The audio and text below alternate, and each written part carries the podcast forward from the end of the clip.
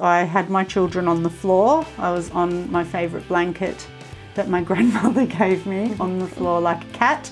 And I realised in that moment the potential of what our bodies can really do as women. Like I could feel his head, I could do my own internal, like, yeah, his head, I could feel it. I was in tears, I was just in tears and overwhelmed with gratitude.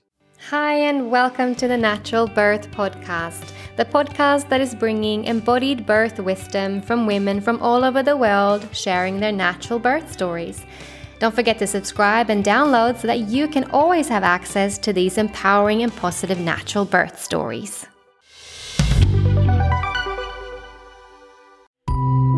Hi, my name is Anna, also known as the Spiritual Midwife, and I am the Natural Birth podcast host.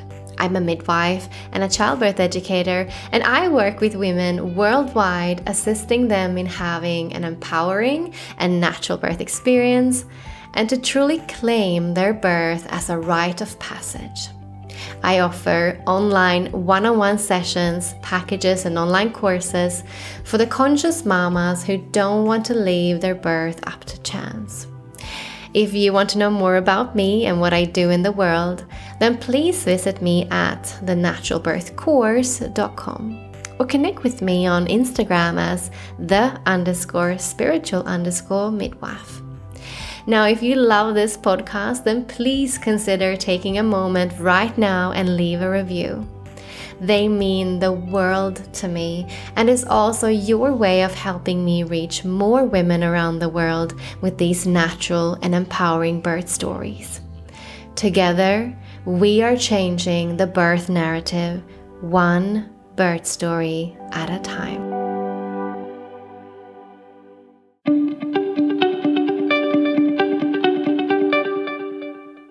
Today on the Natural Birth podcast, we have Caroline. Caroline is a mama of two from Scotland and a beautiful client of mine. Her first birth was a traumatic experience for her, which, when she felt pregnant again, she reached out to me to heal and work through, which I'm so grateful that she did. When she emailed me about her positive and natural home birth with her second on Christmas Eve, I was so delighted and couldn't wait to hear her story. So here it is Caroline's redemptive home birth, which started out similar to her first with seemingly slow progress in quotation marks. But then she opened from three centimeters to birthing her baby within less than two hours which again, as so often on this podcast, tells you that cervical checks really can't tell us when you'll birth your baby.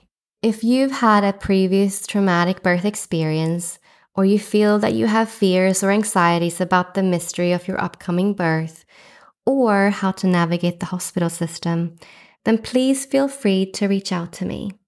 I offer one off sessions birth trauma healing sessions, as well as packages for you to choose from and feel into which resonates with you.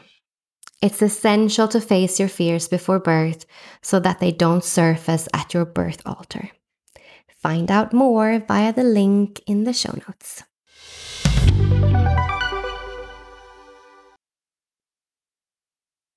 Hi, Caroline, and welcome to the Natural Birth Podcast. How are you today? I'm good. Yeah, I'm feeling good, fresh, had some outdoor time. So, yeah, f- feeling good to share everything. It's nice oh. to see you again after the work we did together. Yeah, I was just going to say it's so beautiful to see you again. You're glowing, and I can't wait to hear about your beautiful redemptive home birth that you've had on Christmas Eve not long ago.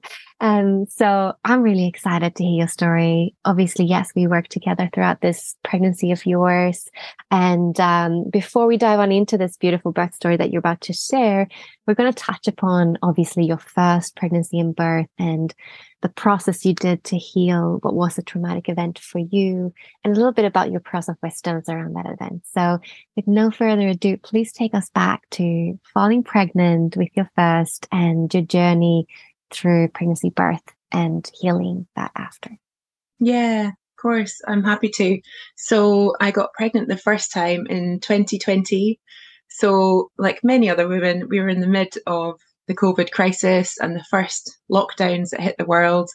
And it was such an intense time. But we were, me and my partner were so excited about our first pregnancy. We got pregnant after three months. So it was it's fairly swift for my age. I think there's a lot of scare stories out there about women trying for a baby when they're older and I just, you know, I know so many stories of, you know, myself and friends where that's not the case. The stats aren't actually aren't actually the case. Um, and you know, we were we were so happy that it happened quite quite swiftly for us. For um, everyone listening, what is your age? So I'm when I fell pregnant, I was 37 the 1st mm time, 39 now. Um, and so yeah, if you if you were to Google the stats, I think it says, oh, you you know, you have to allow up to a year and um, yeah, I just think there's there's a lot of negative scare stories out there, and you just have to do what's right for you. Um. And yeah, so uh, we got pregnant in the spring of 2020. Um, my pregnancy was just so smooth, and I'd always wanted to experience it actually. Um, and so I was so excited to to have that time just to learn about what what your body does in pregnancy you know, start to feel this tiny human growing inside you. And I was just fascinated by the process. I always have been since I was little. Um, and yeah, even though we were in this crazy intense time of, of COVID, actually, in some ways, that was a blessing because me and my partner just had so much us time.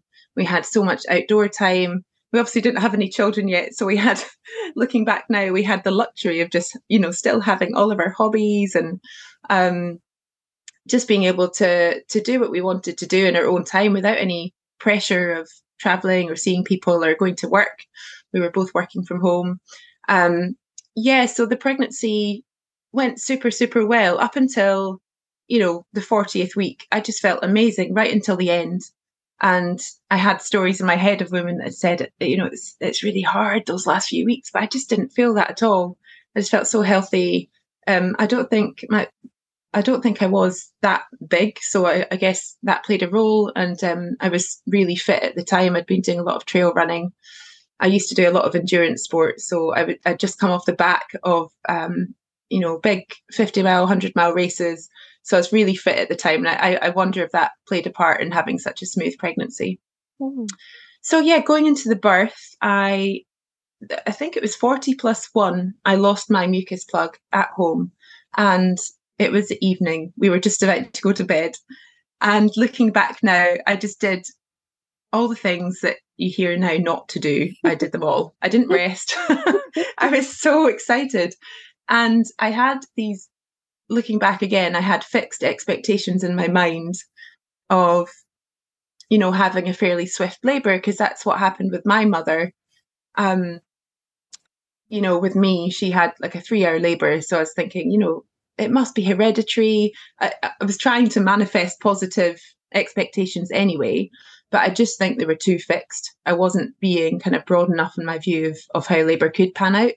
And so that first night when I lost the plug, I also didn't really have an awareness of how long it could take for, you know, proper contractions or surges to start after mm. that. And I did have some kind of period cramps that first night and we went to bed and I really could have slept all night probably with the you know how how light the cramps were but I only slept about 2 hours. I was just so excited and I was absolutely convinced I was about to go into proper labor because I had a few cramps.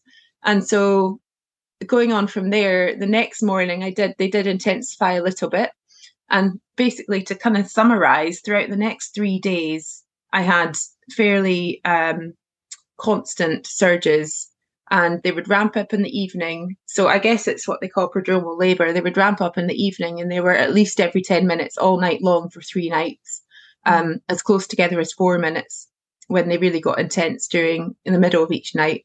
But then in the daytime, they would tail off to maybe 15 minutes, sometimes half an hour, but they never completely went away.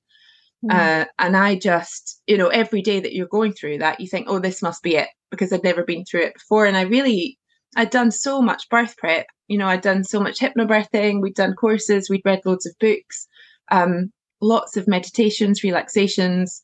But I just, I just think my idea of what my labour was going to be like was too fixed, and I didn't for one second expect such a long labour.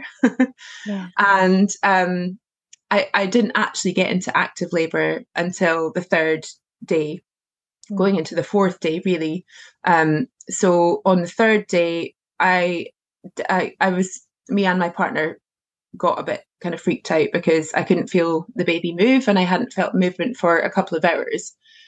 And we sat down and we had you know i had like a, a sparkling drink and we waited another hour and i still didn't feel anything. And i think you know for those three nights i should have said i didn't sleep either. So i had two hours sleep the wednesday night the first night after losing the plug thursday friday saturday i didn't have one one hour of sleep i just didn't i, I actually couldn't rest because the, the surges were so constant through the night but i think looking back, I could have rested in the day a bit more. And I just didn't know when labour was going to fully kick off. And I kept expecting it was right round the corner. But I really should have rested one of those days. And so by the third day, um, when we lost the confidence of feeling baby move, I really lost all confidence in the process. I lost trust mm. in myself, I think, a little bit by that point that it was all going to happen naturally. Um, and we were, we had been planning a home birth and we were still allowed to do that um, by the you know COVID rules in our in our area in Scotland at that time. This was in just outside Edinburgh. Um, so we had been planning just to call the midwives when you know when I was uh, three three surges in every ten. They said, and they would come out and we had our home birth pool, you know, and everything kind of planned and set up. But by that third day, when we couldn't feel the movements, we thought we just want to go in and get a check in the hospital because obviously, if you don't feel movements, you you do seek reassurance for that, especially being a first time mama at that time. So we went into hospital, the Royal Infirmary in Edinburgh, and they gave me a check. Um, and they said I was one centimetre, which devastated me. So it's kind of all these traps that you can easily fall into as a first time mama of saying, of not previously wanting a check, but then giving in to having one and then being really disappointed by the news and just being really disappointed by how everything was panning out because I'd had such a fixed view to begin with. Mm-hmm. And so at that time, being one centimetre, they don't want to admit you to hospital. I think by that point, I would have been happy just to be admitted. If I'd been more than four centimetres, they've, they've actually got a really wonderful birth centre attached to the hospital. I probably would have just said, for reassurance and to have some you know people around that know what they're doing and just have some company as well as my partner um, because we'd been on our own in covid times we hadn't we, we'd been told we weren't allowed any other birth support in the house apart from the midwives which you know who would only come out right at the end of the process and so you know I, d- I really wanted a doula but i was told i couldn't have one in retrospect, I wish I'd just broken the rules because I've heard about people doing that mm. um, since then. And, you know, what are they going to do, really? You know, they're probably not going to take us to court and charge us for it. Um, and that would have been really supportive at the time, just to give mm. us some reassurance. Um, but yeah, I think if I'd been more than one centimetre, I probably would have wanted to go to the birth centre just for a little bit of support. But as it was, we went home they did reassure us um, that things should kick off, that it was happening. It's just sometimes, you know, the early labour stage can take a long time, especially if you're a first time mum. And I think that was that was morning on the on the third, uh, sorry, on the fourth day. Sorry, that was morning on the third day, and we we kept going at home, and I the surges did pick up again after that journey home when we were back in our kind of safe space and they really ramped up. And that afternoon, um, I did reach three in ten, and the midwives came out late afternoon. And just to summarise how it all ended, um, I did end up getting into the birth pool. I, I consented to another check, at which time I was seven centimetres, and you know by that point feeling really reassured it was all happening. So we did get our kind of home birth pool experience. I had three hours in the birth pool, but unfortunately, the midwives that, that were there at the time, they said from the sounds I was making, they thought I was ready to push. I don't think I was ready to push at all because they told me to start trying to push. I didn't feel any sensations, but I started trying and they were kind of coaching me into different positions and things. And yeah, you have to remember that I'd had three nights no sleep whatsoever. So by this point, I was exhausted and really struggling to hold my body weight up. And just the um, effort to push when I I really don't think I was at that stage yet. Was just too much. And they said, okay, I think you're getting too exhausted. Can you get out the pool and we'll check you again if that's okay? So I just I said to you yes to that. But I was eight centimeters when they checked me. I think I was going through transition. Mm. They then said, this is really slow progress. You've been in the pool, I think, for four hours by that point, and you've only made it to one centimeter. So they planted lots of negative seeds that it wasn't happening for me and that my body just wasn't working in the way it should be. And they said, you know, we really need you to make a decision. You either need to go to hospital or consent to having your waters broken here. Um, and so, uh, yeah, after lots of deliberating, we consented to go going to hospital because I didn't want my waters broken. They said it would get even more difficult, and by the time I'd got out the pool at home, um, everything just felt like unbelievably hard and I just felt like I was in agony. I didn't have the safe space of the water. I was being taken out of that kind of comfortable home space by the idea of going to hospital. And so we did, we transferred to hospital. Um, and I was in such a bad place mentally by that point that when they checked me in hospital, I was five centimeters. And I just want to share that story because I think I did not have any awareness before going into that labor experience that you can go the opposite direction when you're already eight centimeters. I kind of thought when you're in established labor, it's, mm. you know, very difficult for anything to slow that. But in my case, I felt so much anxiety and and fear in the ambulance and the way to hospital because um, not just was I out of my home space, I didn't have my partner with me. He had to take our car separately. Mm. I didn't have anyone able to do hip compressions, which were the only thing getting me through the pain of the surges. Um, and yeah, and obviously that that story really shows in, in what happened to my body when I arrived. Yeah, I think that's yeah, it's definitely pearls of wisdom for anyone listening. Um, you know, your whole story, and obviously we've worked with this and, and talked about this, that essentially throughout you weren't supported in the way that you actually really needed to let go. Because in order for active labor to really establish, you need that separation to happen from your mind and going into your primal birthing body. And there needs to be safety and, and yeah. feeling safe and going through all those days just with your partner. Probably, as you said, like you probably needed a doula or someone to hold that space for you so that you could feel like you could let go. Mm-hmm. And maybe that going into hospital, that reassurance of knowing your baby was fine and, you know, it's probably gone, did start it. But then again, mm-hmm. someone came into your house, most midwives that didn't really hold that physiological space and didn't really allow you to take your time. Mm, yeah. didn't really hold a space where you didn't feel on a clock, a time limit and needing mm-hmm. to perform in a sense and that you weren't doing the right thing and so on. Yeah. Yeah, absolutely. And um if I was to think about kind of one pearl of wisdom to sum up that experience, you know, I think it, it would be rest and sleep as much as humanly possible in your early labour and just don't have any fixed expectations about the timeline that your labour is going to unfold in because it, it just could be anything. Um, and I think for any birth workers or, or, midwives out there, just don't try, and unless it's absolutely essential, try not to to give women a decision to make when they're going through transition because mm. that was a really hard place to be in and i felt like i couldn't make it at the time mm. and um, looking back it was just the absolute worst moment to give me a decision to make and i would have liked just a couple more hours just to see how things worked out in the pool yeah but yeah, yeah instead of giving you that ultimatum when you are in that very vulnerable state to mm-hmm. instead just love you and support you and say you are doing it you've opened this much mm-hmm. and coach you through that instead. Totally. Giving you that space and time. Yeah. Absolutely. That that just would have been gold dust, I think, at that time. And mm. and just to kind of finish that story, when we were in hospital, I did consent to an epidural because I was in such a bad place and mm. just felt like there was nothing I could do um, to take this pain away anymore. I wasn't with the people that I needed to be with, and my partner did make it in eventually, but it, there was a long stretch of time when I was kind of on my own, just trying to work through this. So I said yes to an epidural. My son was born um, midday that that fourth day, um, and everything was okay. I, I felt completely um, overwhelmed when he was born. I felt like I didn't you know, as you would imagine, I didn't really ha- have the environment I wanted to meet my son for the first time. And I, you know, I had a cannula in my hand. I was really frustrated with not being able to hold him properly.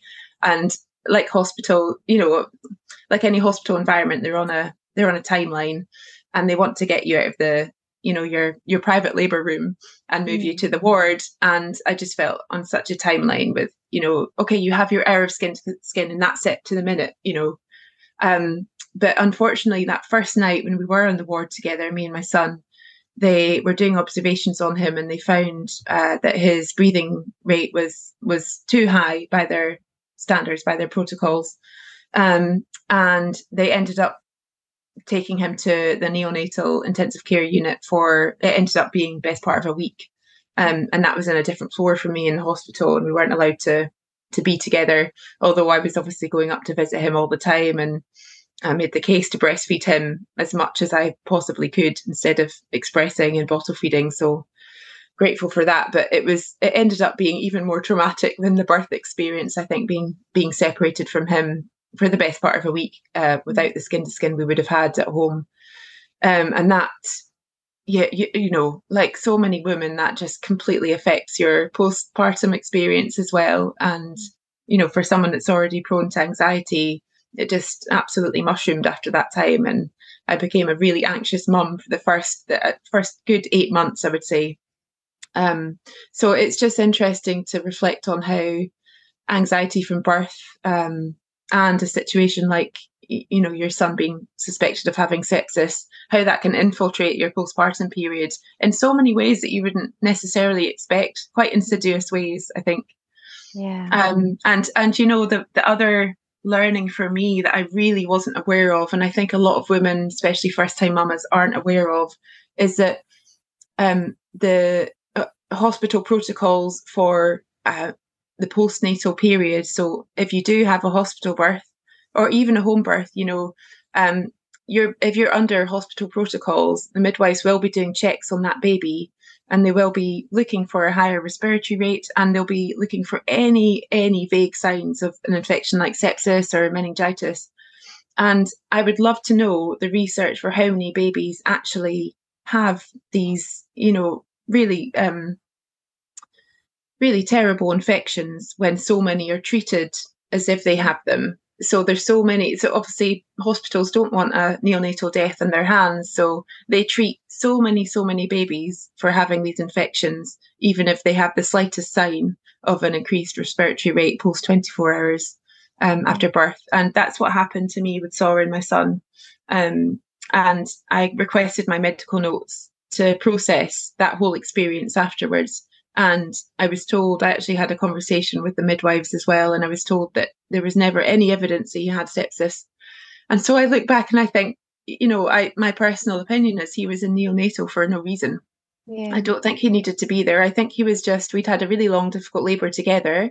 Yeah. You know, he came out really fast at the end in a couple of pushes. I think he was just adjusting to the world outside. Mm. We'll never really know, but there was no no evidence of sepsis. Yeah. I do think that what you're sharing is really important because it comes down to how our modern day maternity culture views birth, but also life and death. Mm-hmm. And everything in both pregnancy, birth, and the postpartum concerning baby here, right? Um, they look at the same. So they want to minimize the ultimate real risk of death. Yeah. Right. But there's no consideration of what you just shared, right? The impact both on a baby being separated, being kept away from its mother, and all that that entails, but also for you and your bonding and your healing, obviously, and, and just both of you. You know, it it reminds me just of the same that's happening to the the um, induction epidemic, which is yeah. about reducing the absolute risk of stillbirth from like, you know, maybe two in 1,000 babies, you know, or from four in uh, 1,000 babies to two in 1,000 yeah. babies. Like that's what we're talking about, that absolute risk. And of course, no one wants a baby to die, whether it is in utero or outside. but what are the consequences of this over medicalization that is so risk adverse, that's so, that can allow absolutely anything mm. else to happen to mother and baby to, to minimize that absolute risk. Mm-hmm. And I mm-hmm. think what we're actually seeing more and more is that it's not worth it. It's not worth the trauma for mother and baby that, yeah, both you and your son had to endure that you, you know, can say after talking to your midwife and also looking at your notes. And I mean, I did too as we worked together, look through your notes and there is no sign that actually in the end there was no test showing that there was anything wrong with your baby. No. Just had a higher respiratory rate. And mm-hmm. what would have happened if they just closely monitored instead for 24 hours him on your chest? Totally. Care breastfeeding just being with you. Mm-hmm. you know? Absolutely yeah I, I, wrote that into my birth plan this time round. I said I want kangaroo care if my baby has an infection, and we'll come on to that. But actually, we do have a similar story this time, and um, I can't wait to hear it. So let's dive on into that. I just, but it is mm-hmm. beautiful mm-hmm. to have you on, seeing as we work together and seeing as there is this really beautiful purse of wisdom that you did gain from this really traumatic experience. Then that really informed this birth, didn't it? So tell us about falling pregnant again and your thought patterns about you know what you needed to do to come to a place where you felt confident in having a home birth again and yeah. having this birth. Yeah you do you learn about the world don't you from things not going right and you learn more about yourself. So we we always wanted two babies quite close together and especially with my age we kind of we wanted just to kind of crack on and and have two little ones. Um I, I was planning to to try and get pregnant kind of with an 18 month gap. But as it was, I was still breastfeeding my son um, when, and my period hadn't come back, I think, for over a year. So obviously, you don't have the luxury of just choosing exactly when you can get pregnant the second time round. So I was waiting for my cycles just to return and just try and go with that and go with the flow of that. And we ended up getting pregnant. I think it took us four months this time. Um, and this was at age, well, 30, uh, I would have been 38 at the time. Just happened in the fourth month, and that that just felt good. I was so happy and nervous as well, you know, just being open about it, nervous about what one child is is such a huge change for your life. How how is it going to be, you know, being pregnant with with a little toddler in tow, and and what is our life going to be like with two? We also made a move up to the Highlands of Scotland from Edinburgh, from the city, um, in the time uh, before that pregnancy, actually, when my first son was was six months old. And you know, even though I had this really difficult experience with the home birth to hospital transfer the first time round, from the word go, from the from the week I knew I was pregnant, I knew I wanted to try for another home birth. It was never it was just never any other consideration to go anywhere else. And because we had made the move to, to the Highlands up here, there's really limited options in terms of natural birth. There's not a birth centre. The local hospital is only 25 minutes away, but it's you know very conventional hospital, fairly medicalised. You can absolutely, I'm sure, um, be determined to have a natural birth within that setting, but I just didn't feel that was ever going to be my first option, my first choice um, because I d- I didn't want to be surrounded by pain relief options. I, I knew how I felt in transition and I didn't want those options around me. Um, so I inquired so soon, I think just in the first couple of weeks with the community midwife team here. We do have a number of incredible community midwife teams like across the Highlands. So I got talking to the one that I knew would be responsible for a home birth for us. They were really supportive. Um, we just kept planning along those lines. We planned to have another home birth uh, pool available here, so we bought our pool. Uh, I think going into the when was it the eighth month of pregnancy, things got really really tough physically because I got well I got many an infection from my son starting nursery. Hmm. So as any parent knows whose child goes to nursery, they're just little bug factories. So so they're sick every second week, aren't they? Absolutely. And you know, it's it's a double whammy because when he's sick, you know, you're you're doing more childcare yourself at home, but I was getting sick myself too. So I picked up a couple of infections, and then I also um, after those first couple, I picked up bronchitis, and I, th- I think from a couple of respiratory infections, it just didn't clear. And by that point, I was yeah eight months pregnant. I had a big belly, a big baby inside, pressing on my lungs. I just wasn't able to clear, um, you know, my infection, and so it, it kind of went really deep. Um, and I had that for the probably for about a month of just coughing fits at night, just feeling really unwell.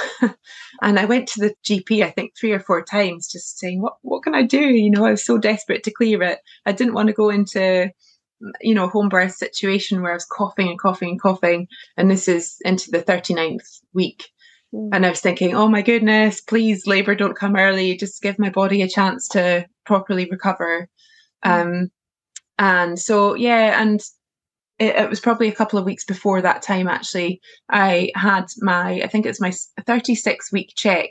I had the home birth midwives the community midwives come round and they do this thing here. I'm sure it's probably fairly global a home birth assessment. So they came to our house and they um, you know talk you through this checklist of everything you need to have ready. They deliver this whole bunch of equipment to you. They talk you through that. Um, I actually really struggled in that appointment because I felt like it was a list of things that I couldn't do. You know, I I really I had I had a good relationship with the midwives, but I felt like there was a lot of box checking. you yeah. know, they were saying if you have meconium in your waters, you will be going to hospital. If you have XYZ, you will be going to hospital. If you have an infection, you and your newborn can't go in the same ambulance, you know. And I was just like pretty aghast at this. I was like, no, I'm not happy with this. I, I don't want to be told, I don't want to be spoken to like that. Yeah. I don't think it was an intentional thing on their part, but I felt like really constrained by that. And within the same breath, they also said they couldn't support the home birth on two weekends through my due date period. So they said they couldn't. So my due date was always Christmas Eve. They said, Oh, we have to tell you, we can't support your home birth for the whole weekend of Christmas Christmas Eve and Christmas. so that was from the Friday evening, which was the 23rd, into the Monday, which included my entire due date. Um, and then they said, because of staff shortages, we also can't support you if you go into labour the next weekend, New Year's weekend. And this was, yeah, this was 36 weeks pregnant. I was being told, you know, I'm highly likely to go into labour on those dates. That's like yeah. half of my kind of due period.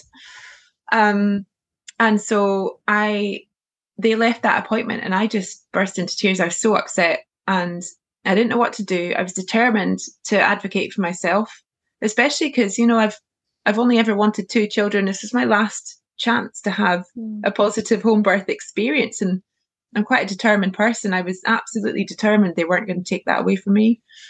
Mm. And I don't think, you know, it's not the midwife's fault. I think it's the kind of powers mm. that be above them that just hadn't staffed their teams adequately. Well, I think this is really important information you're sharing because, first of all, so you went through the NHS in the you know United Kingdom. Yeah. That's um, state funded. It's you know part of the hospital system, and it is it is a different reality than like if you have employed your independent midwives. They have a much more uh, rigid policy and guidelines around things like what you just mentioned that they talked you through during this meeting. And um, you can still, obviously, being a sovereign woman, decide yes and no to things. Um, and depending on the midwives you're with, the care professionals, you know, they can decide to support you in that or not as you accept or decline things and their policies, right? Depending on their level of yeah, well, how they view their job and and what is possible for them under their registration and so on and so forth, right? And it is a massive shortage of midwives around the world. Mm-hmm. Like it's getting worse and worse because midwives are leaving the profession because of this, right? Because they can't be the midwives that they desire, because they're so heavily bound to policies and guidelines and bullied if they don't follow it as well. So good midwives leave the system, unfortunately, mm-hmm. because of this. And then you, as a birthing woman, might not have another choice. Like you're in this highland area. Maybe there are not any independent midwives to choose from. Maybe this is the only no. option if you want to have a home birth. If you don't choose to free birth, um, which mm-hmm. more unfortunately as well, I want to say unfortunately because it is maybe not a choice from a moment of free birth all the time. It's because maybe necessity that they don't want to choose the services provided in their area. And that if there was a midwife available that they felt confident having there, then they would have chosen that, but they choose free birth because they, they just, it's no other choice. Yeah. Yeah. And we discussed all those avenues. You know, when I was in Edinburgh, I looked into independent midwives and there were none available even in Edinburgh because of the insurance issue. Yeah. You know, and so I knew when we moved to the Highlands, if there's none in Edinburgh, there's none in the Highlands. we don't have that option. I probably, you know, I, I bought some books on free birth and I probably would have considered it myself, but my partner was just absolutely 100% not up for that. And I understand why, you know, he didn't want to take any risks and didn't feel comfortable. And I didn't want to be in a birth situation where he didn't feel comfortable because yeah. I knew that I would pick up on that. So that wasn't an option for us.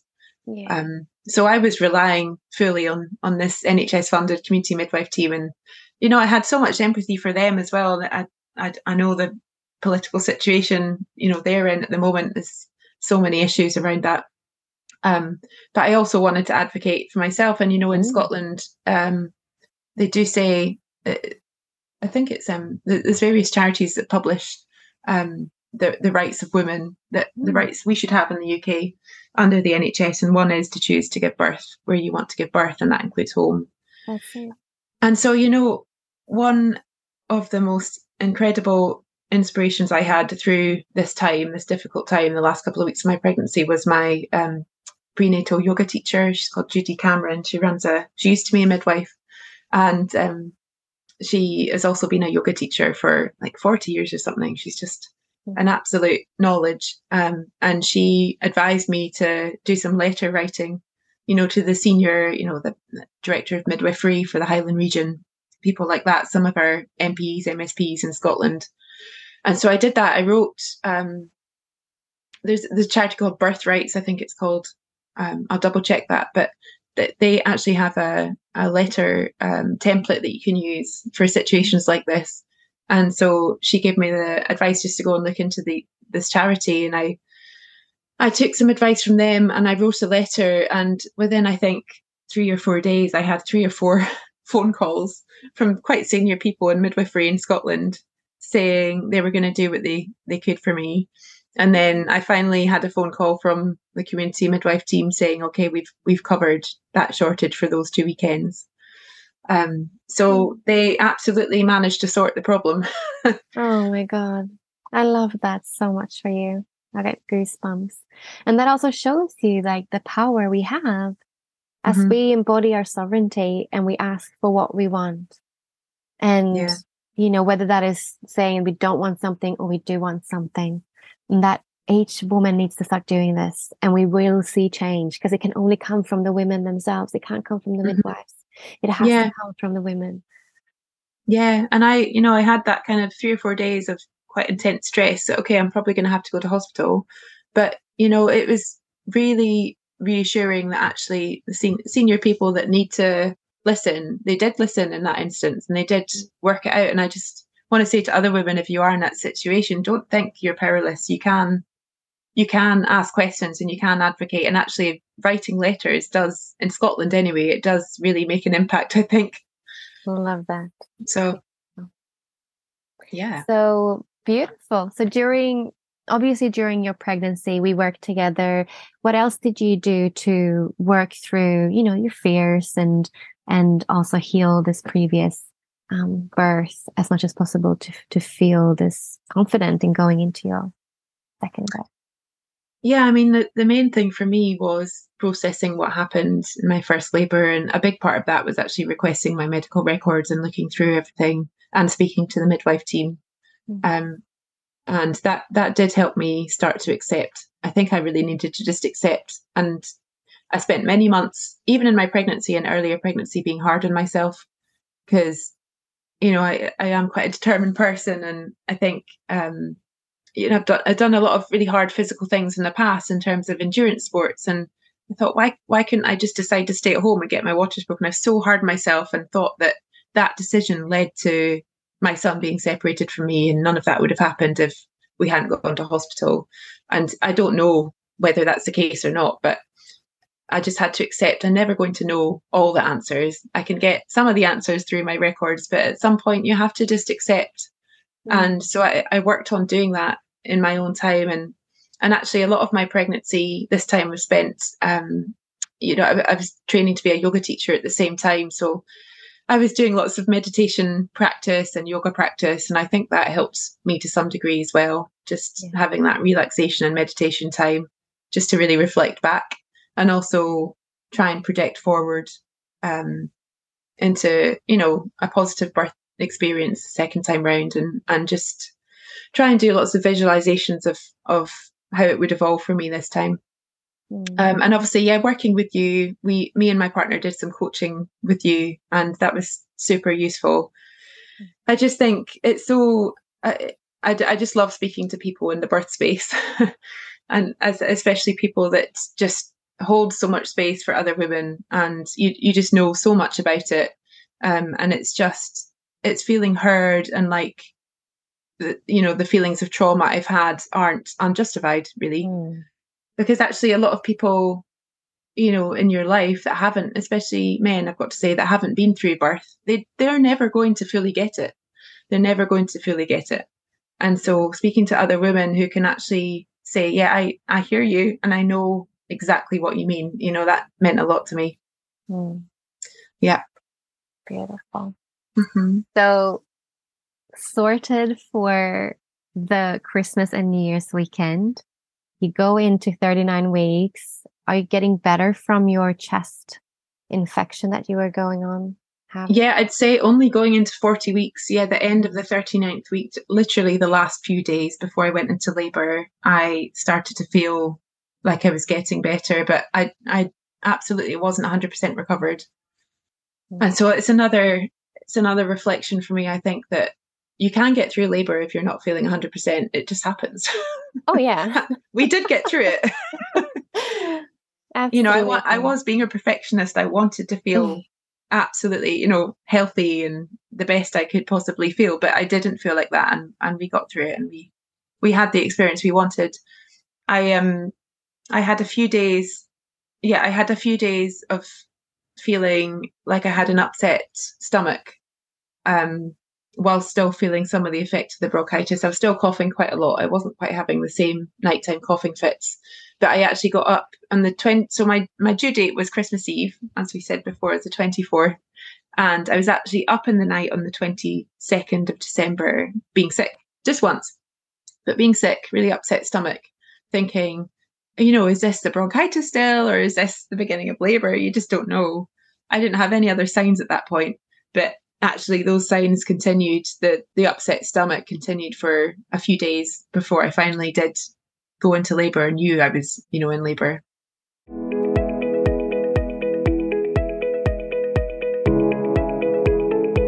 do you want to hold space for a woman's rite of passage from maiden to mother and provide a safe sacred and physiological birth space for her and her family do you view birth as a sacred portal and a life altering event worthy of honoring, safeguarding, and celebrating?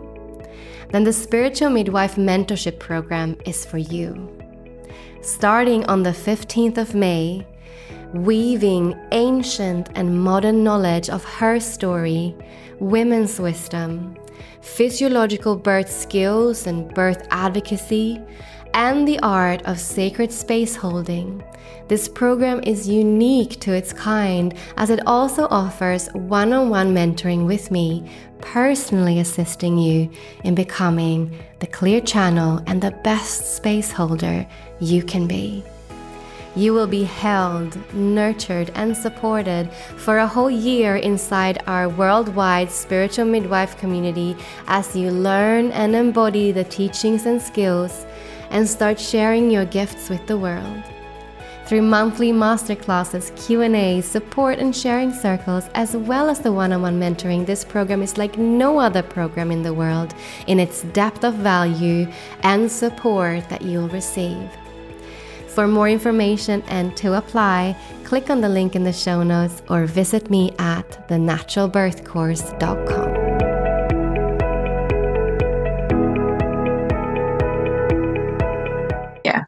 Yeah, let's dive on into Okay. your birth story now.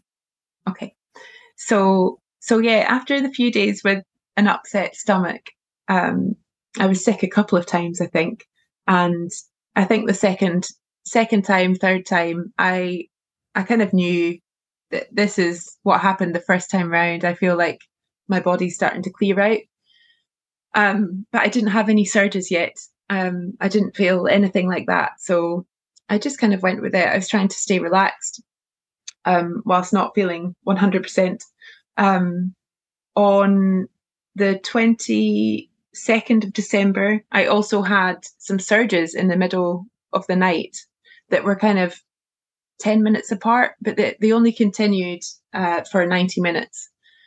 Um, and that was it. So again, I, you know, you kind of always question whether you're imagining it, if it's something else, if it's yet another infection.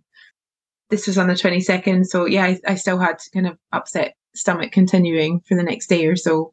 Our little boy Soren, by this point, is well, he's just turned two. He wasn't well either. he had a really bad cold from nursery. So I was just trying to, you know, maximize the time I was spending with him uh, because I knew that a labour is probably right around the corner.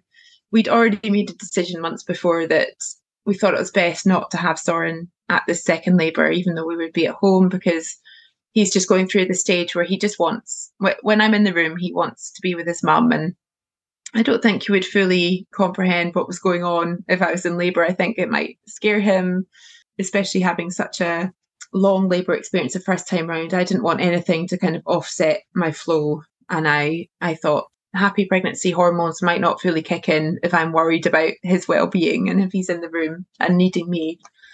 So we'd made that decision. Um, and on that uh, morning of the 23rd, so we're going into the 23rd of December, when I'd had a few signs going on um, and he wasn't well. And for that day, I just decided at that time, okay, I feel like things might kick off.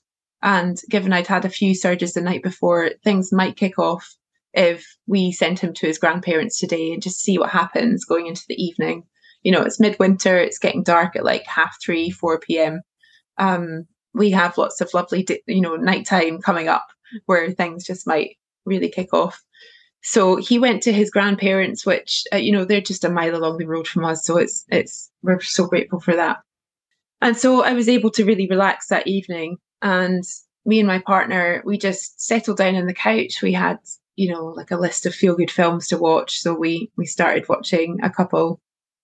And uh, yeah, without fail, 6 p.m. that night, the surges kicked in again, and I could feel I could really feel this was it. I, you know, it, it reminded me of the first time they were completely manageable. Uh, about I think about 15 minutes apart to begin with, and they just continued until you know kind of midnight time when they increased to every 10 minutes.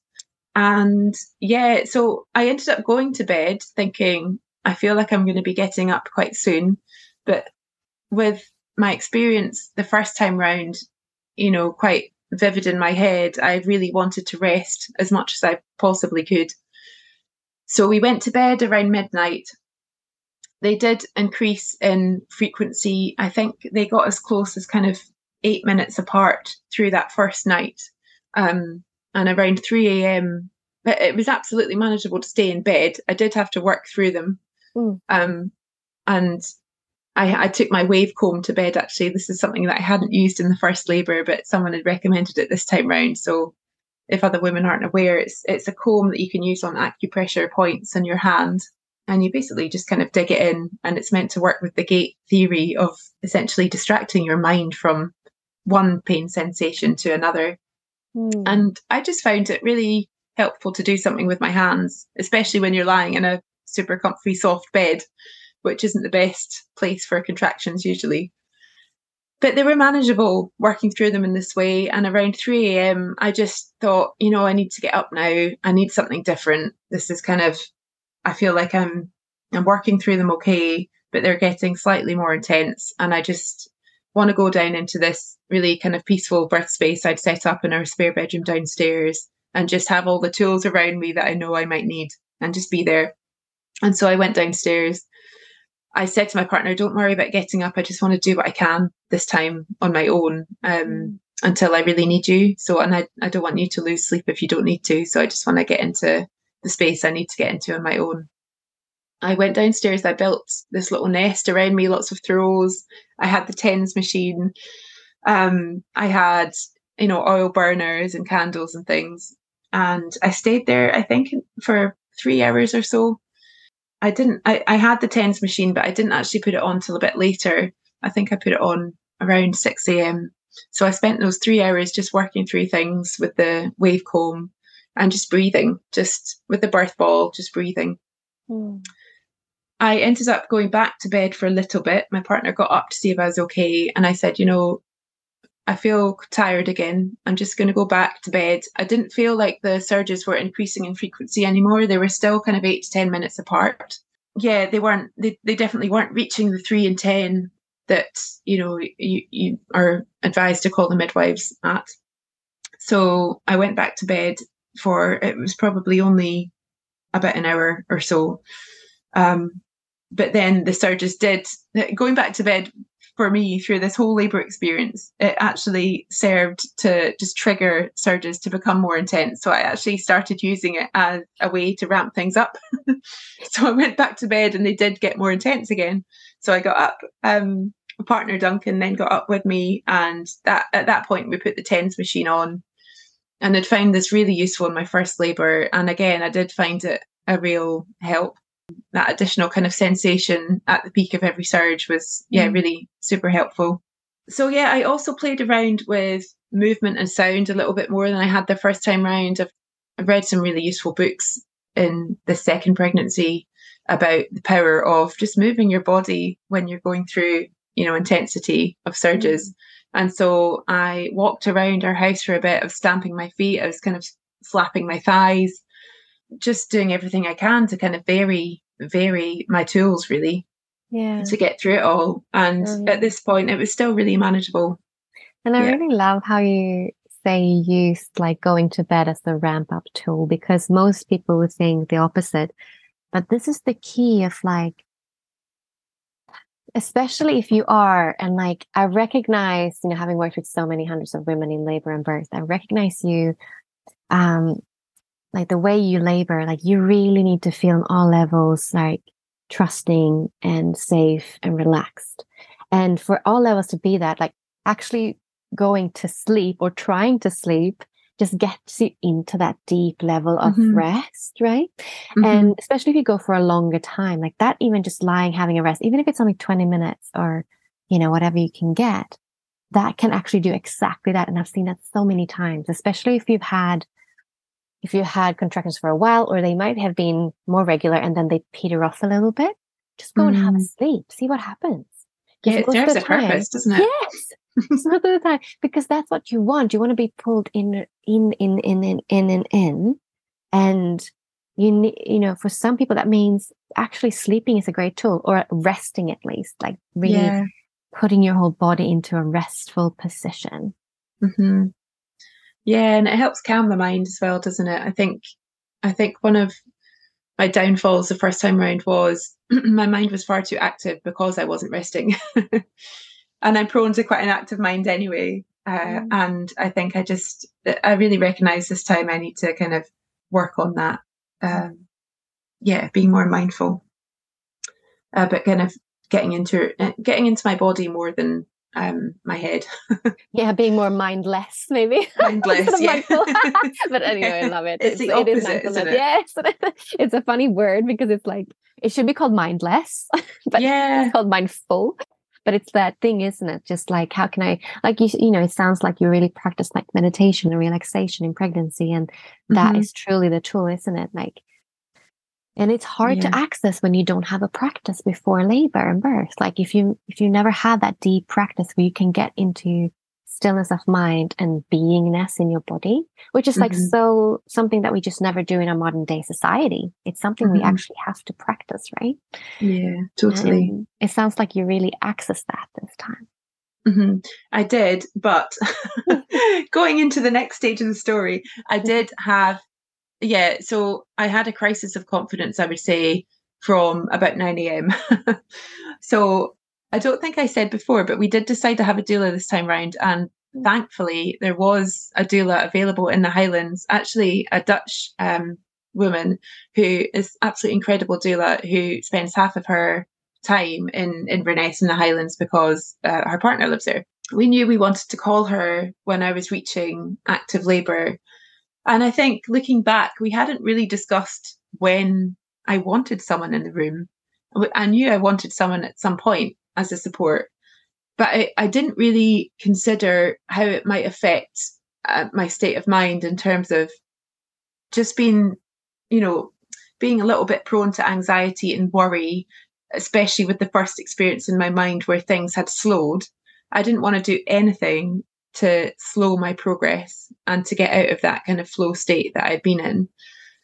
And so uh, when my partner said, okay, you know, around 8 a.m., I think it was, in the morning of Christmas Eve, he said, um, should we call our doula? Because they were they were still around eight minutes apart, I think, by that point, my surges. And the moment he said that, I just really had a bit of a crisis thinking, I feel like just the action of calling, I just, it kind of triggered this crisis of confidence in my head again getting back into my head where i shouldn't have been living. Um, I, I was just worried that just having someone come to our house with their expectation that i was in active labor would almost just slow things for me. Mm. and i hadn't really anticipated that being an issue. I hadn't really thought about it and that was just interesting. Uh, it's just been interesting to reflect on that part of it and we did call her and she did arrive around 9 a.m. And this had kind of coincided with obviously daylight coming again and my first experience with my first labour being so, you know, protracted and tailing off in the daytimes. I thought, okay, if people arrive with the expectation that I'm going to give birth today and it's daylight, you know, things are going to slow. I just got into a really negative headspace. Yeah, and it was understandably. It was, yeah, it was quite hard to get back from that. And you know, when Tice arrived, I, I was just really honest with her and we ended up in my little nest space in the in the bedroom we set up as the as the birth space. We ended up me, my partner, and Tice just having a little chat. and you know, she said, I can tell you're struggling with something, just talk about it because we need to get it out, which was good mm. advice. Yeah. So we did. We just talked and I had a cry I I spoke about my fears. Um, you know, by this point, I'd, I'd essentially surges had started around 6 p.m. The, the night before, and this was 9 a.m. the next day. And at this point, I think because I was in a fear space, they had tapered off to about every 16 minutes. You know, so so I was like, oh, it's happening, it's happening, it's slowing down, it's happening again. Mm. you know, she gave me the great advice. She just said, you have to accept your experience this time round. Just tell me your fears. Let's talk as much as you need to. Get some more rest. Go upstairs. Go back to bed. Get some more rest, and um, it will be what it will be. But you have to try and relax again. Get back into your body. So we did that. I tried to go up. Well, I did go upstairs. I tried to have a rest. Um, again, the surges did ramp up again. So I was kind of, I was kind of darting around all over the place between the birth space and between bed upstairs. Things did increase again, probably to to about every I don't know, four to eight minutes. They were really variable. I felt like my surges never really stayed consistent. For the first 19 hours of this labour, they, they were not consistent at all. And I was starting to wonder whether baby was uh, posterior in back to back position and whether that was causing this because um, Soren had been the first time round. You know, he he had been posterior, but then he had actually turned at the last moment. So that contributed to quite a, a tricky experience the first time. But you know, they were ramping up again. So I just moved around. I used my tools. I tried just to be in my body and to and to listen to what my body needed through every surge.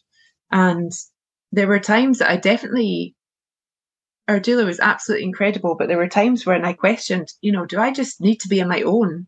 Because I just, for a, a good hour there, I just wanted to be in the ensuite to the the spare room we'd used as our birth space. I just wanted to be in there and shut the door and just have music on, listen to that, and that was really music um, that I put on at that time was actually really helping me get out of my head.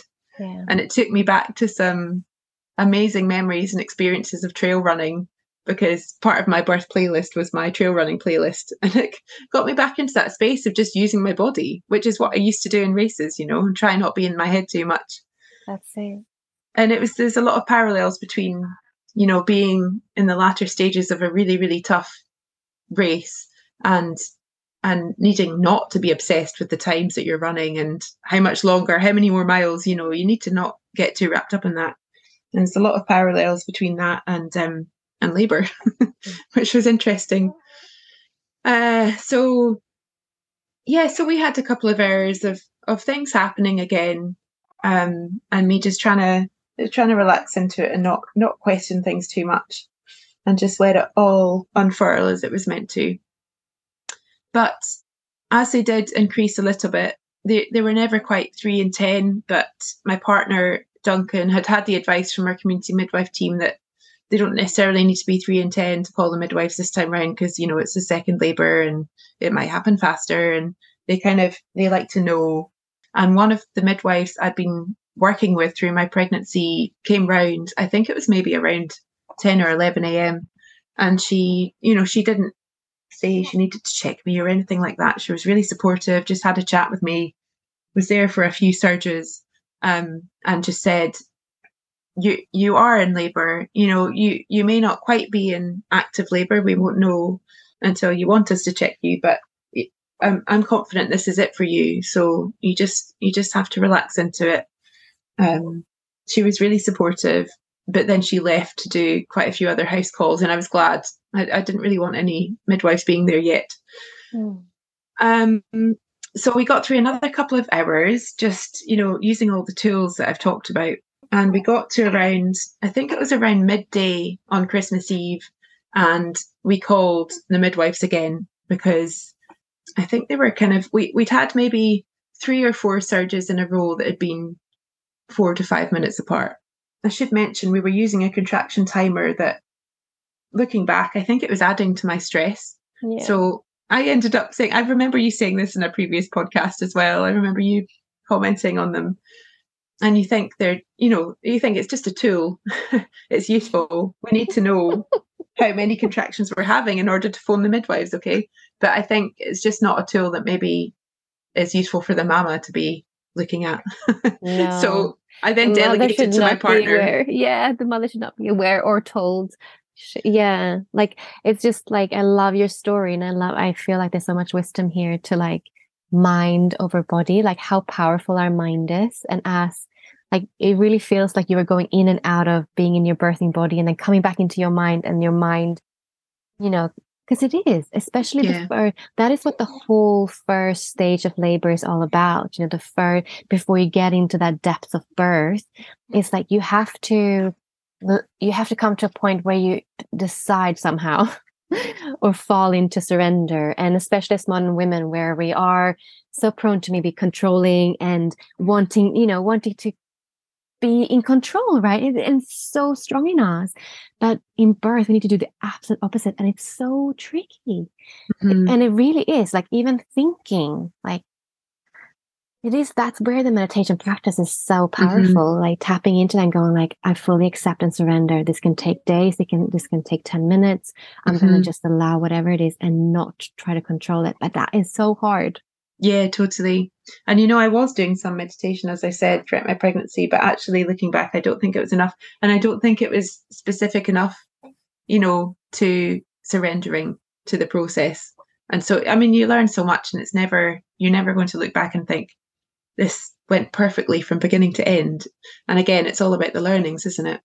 yeah Um, and it's perfect for ah. exactly where you are in life Mhm. at that point in time too right hmm birth do teach us what we need to learn from motherhood as well hmm Mm. Absolutely, yeah.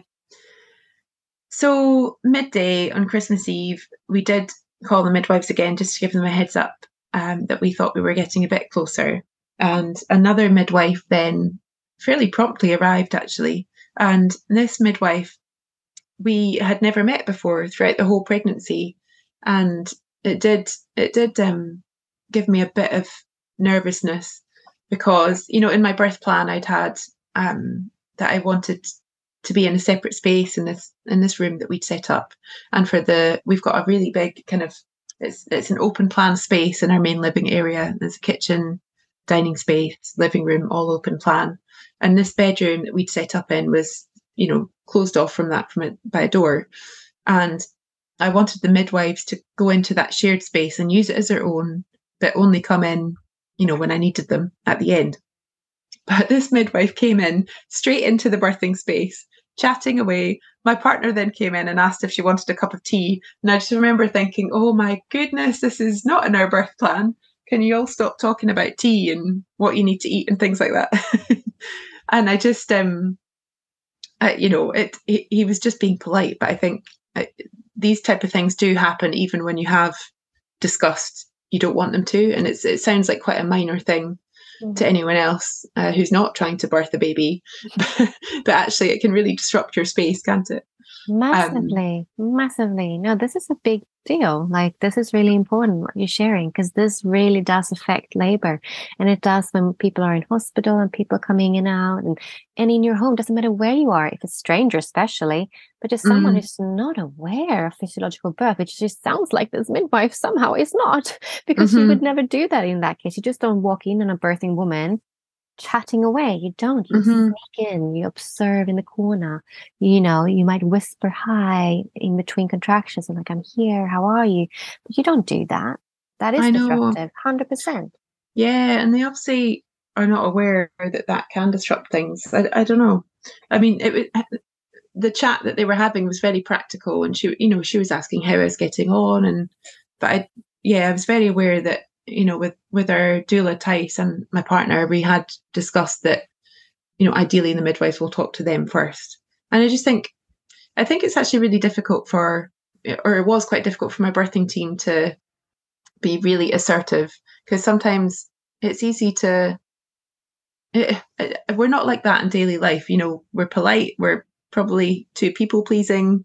We we don't like to say to people, "No, don't do that" when they come into your home space it's just not a natural thing, is it? So I think that that was potentially quite difficult for them. Um, and it it was a very it was a few minutes looking back. It wasn't it was disruptive for a few minutes, and actually then things really improved. Um, and it was it's quiet again after that. So this midwife she asked if I wanted to be checked, and I filled her in on how things had gone. You know, I said it's been 18, 19 hours by this point. I feel like my surges are really irregular. I'm not sure if baby's posterior again. Um, and actually, I did decide I did want a cervical check at that time. So she gave me a check fairly promptly and she said, okay, you are three to four centimeters. Um, she said, your cervix is still a little bit far back. You know, it's still got some work to do, but it is softening. Um, and she said, you're right on the edge of you know, active labour? Because I guess they call active labour from four centimetres. Is that right? It is right. And, you know, when when you think of you know the medical terms and like in the system of things that we do today, you know, it's it's gone from being three in some places now actually especially some places here in sweden we talk about six centimeters so it's very varied around the world and at the end of the day if no one ever checked you there would be different markers for active labor wouldn't it so mm-hmm yeah, it's just yeah one of the ways that the medical society wants to label yeah. and yeah. One of the conventional measures i guess. Yeah. Uh, you know i guess with the low bar i had from the first labor of being one centimeter when i was checked for the first time. I kind of expected i wouldn't be eight centimeters because it was still pretty irregular. And i was managing really well through surges apart from the kind of negative headspace that kept creeping in but you know, I, I was fairly happy with that. But I did say to her, you know, do you think baby's posterior? She had a good feel around and she said, you know, I think baby might be posterior.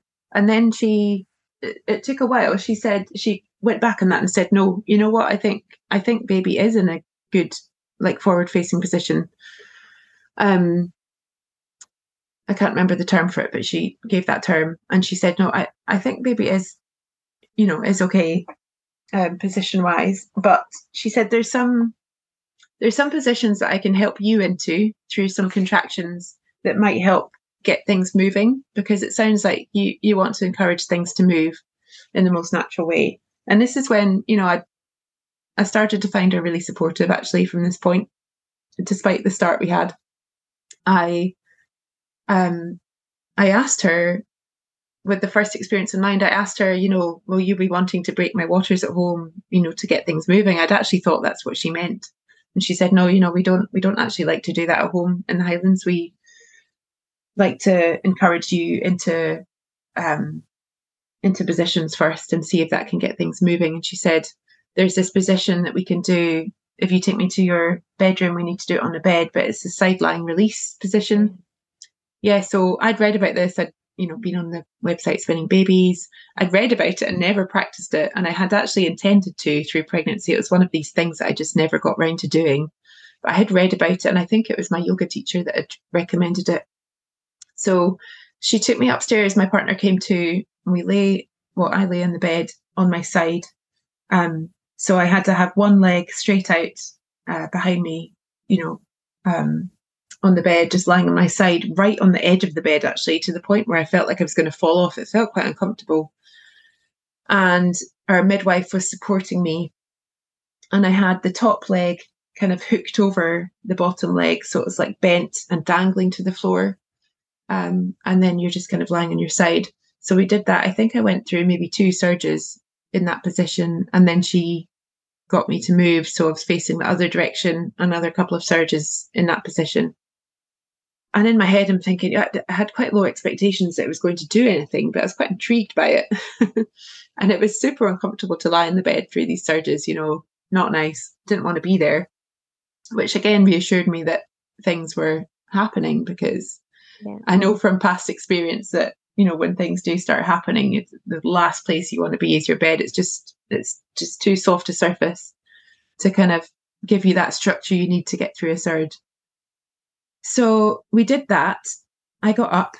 We were obviously in our bedroom upstairs in the house by this point, away from the birth space, away from the birth pool. The birth pool, I should say, was already set up, but we hadn't started filling it because, you know, I wasn't that um, advanced. I was only four centimeters. And I guess the downside of having said yes to the cervical check is that all I had in my head was four centimeters, four centimeters. You know, I've got a long way to go. I then felt this almost immediate surge coming and it was intense. And I asked my partner to do some hip compressions because that had been really, really helpful in my first labour experience. And he'd done a few to this point downstairs, but I didn't feel like I absolutely needed them to get through. But with this surge I had after the side lying release, I was like, oh my goodness, I need that. I need that hip compression. So I said, I said, Duncan, you can't go anywhere now. You have to be with me in case another one comes. You know, I need you here. And so I just stayed there in my bedroom, leaning over a chair, and they came thick and fast. Like I, you know, we weren't timing them at this point. There was too much going on, but I think they were probably at least every two minutes apart. So I had this immediate, like, further ramp up in surges. Mm. And looking back, it was just the most incredible time. And I had no idea what was happening at the time. I just had no expectation that um, things would happen that fast. Yeah. So for anyone listening who might be like, whoa, what is this magical trick? The side lying release, it helps open your pelvis to allow the head to descend further. And that's what really kicks off labor, right? The further down your baby's head gets, the more, you know, it presses on the cervix and then the feedback loop just increases the oxytocin and so on and so forth. So this can be a really good um, exercise to use if you feel like your labor is going for, like if you have prodromal labor, if you have spaced out contractions and you just want to encourage maybe to drop down further down. I mean, other things like, you know, sitting on the toilet and those things can really help, but that's more when you actually have regular contractions, right? Because then you allow gravity. But when you have them a bit more spaced out, yeah, this can be really good. Mm-hmm. Yeah it was it just had such an incredible impact looking back so i'd definitely recommend any women going through labor where things are irregular that is something to try um so yeah they they were not regular anymore they were every two minutes they ramped up even further to i would say every 90 seconds after that and then i had some back-to-back ones and i never made it back downstairs to the pool that was it. I was stuck upstairs. You know, I just did not want to move anywhere. I started to find it hard though, using this chair as a support because it's quite a low down chair. I was leaning over it. I just didn't feel quite right for what I needed at that time. Um, so we went next door to our little bathroom upstairs. And I just, yeah, I found it more helpful just holding on to the bath, which is obviously a really solid structure. Holding onto the bath, I was kind of bent over mostly at that time with my partner next to me doing hip compressions and that's when they started just coming back to back. And it was just like this absolute tidal wave of sensation.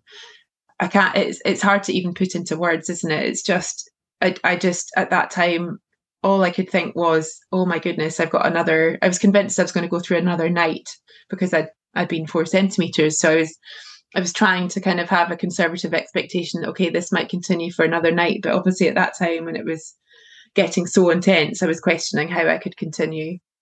And that must have been transition. I must have gone from four to eight or something in the space of just half an hour. It, it felt so, so fast. And this is the thing, right? And I mean, because we're not linear, we're just not linear. And you can be, like, I keep on telling women this, like, you can be you can be, especially as a second time mom, like you can be open three centimeters, walking around the town not you know not knowing because you're not in labor and and then you can be three centimeters and go for weeks like that before having a baby mm-hmm. or you can be three centimeters and you can have a baby within an hour yeah. and it really doesn't tell us much in one sense that's no. why yeah to be aware of this when you do consent to a, a vaginal examination and also if you're a birth worker like obviously if you're a birth worker you should know this but not everyone really clicks onto this and still believes yeah. in the linear masculine idea about birth, which is so not correct. Yeah. We're feminine creatures and we're circular. Absolutely. And you know, the hospitals in Scotland still work off the one centimetre an hour mm.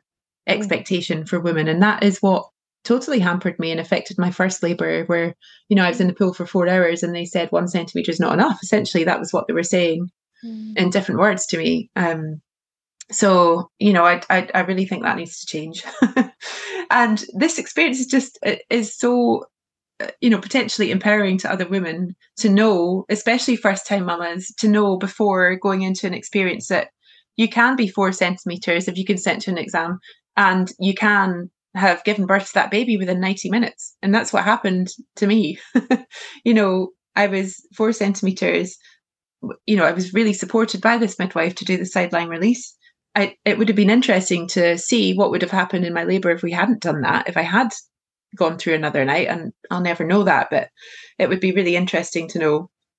Um, but you know, they ramped up. We were in the bathroom when they were back to back, um, and yeah, so from the time I think it was about 1 p.m. when we did the side lying release, I'd had the examination between 12 and 1.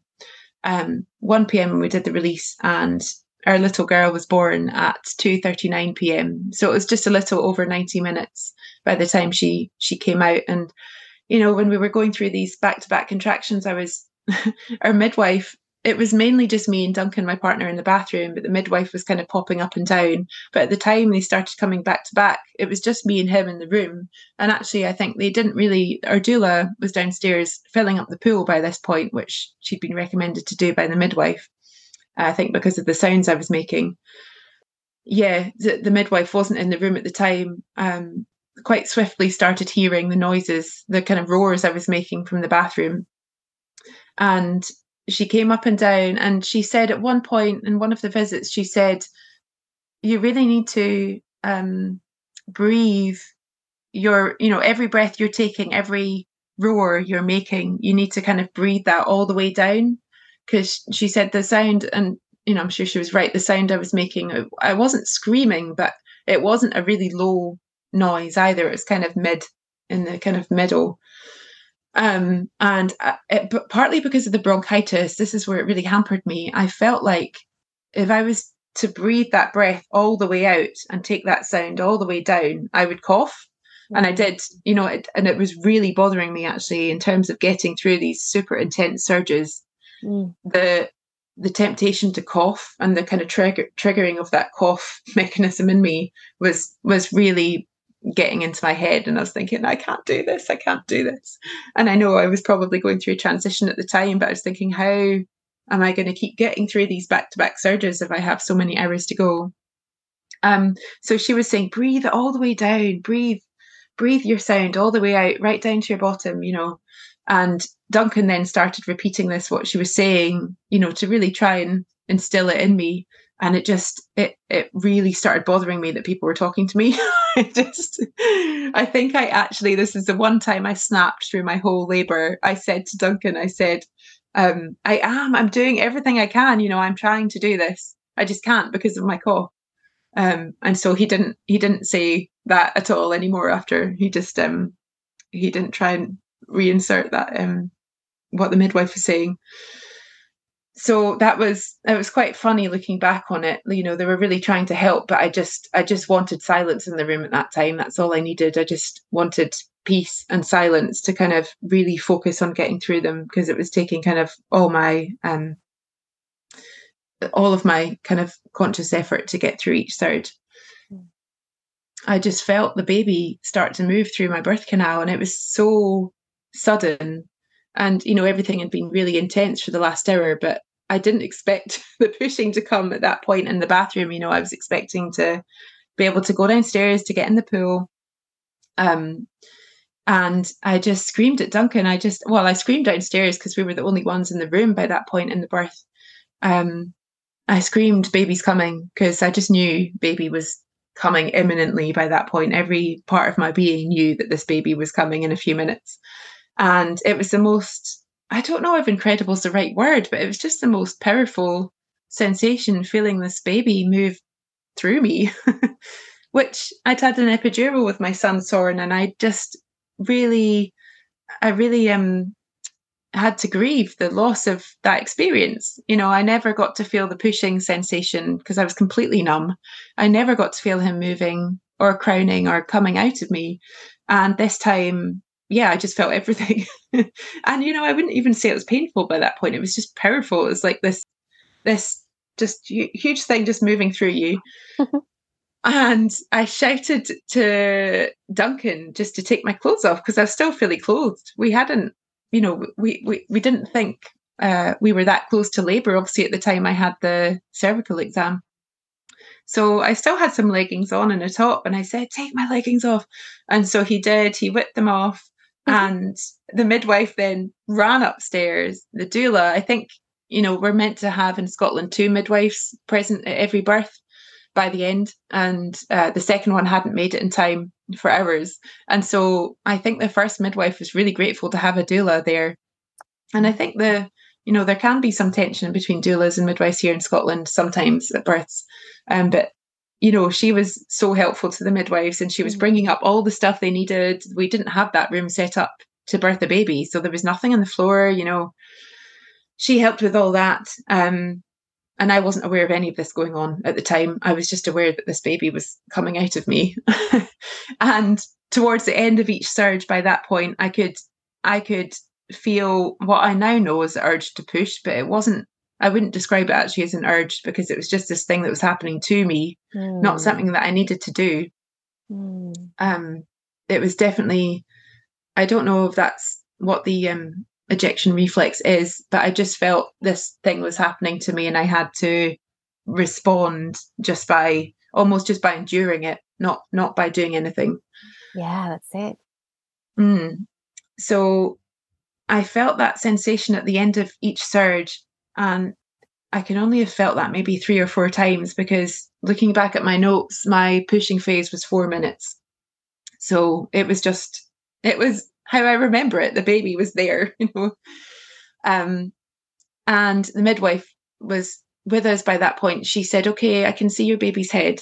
And I'd had all these visualizations of using the mirror that we'd bought to look at baby, and there was no time for any of that. You know, I I just we didn't have any of that with us even in that room. So it, it wasn't even a conscious thought process at that point. The baby was just coming, and it was a lot faster than we anticipated. Um, so she said, "Yeah, baby's head is coming." She said quite often at these moments, baby can retreat back up, you know, just to to help your body prepare and to stretch and she said, I don't think your baby's doing that. and I said, No, I don't feel like she's going back up. We didn't know she was a she at this point. Were you Um, on all fours? Were you kneeling? What kind of position are you in at this point? I was still standing You're over the bath. standing, right? Yeah. I mean, so my partner said by the time it got really intense and, you know, surges were back to back, he said he could tell something was happening when I started squatting involuntarily. Hmm. So I was totally involuntarily squatting.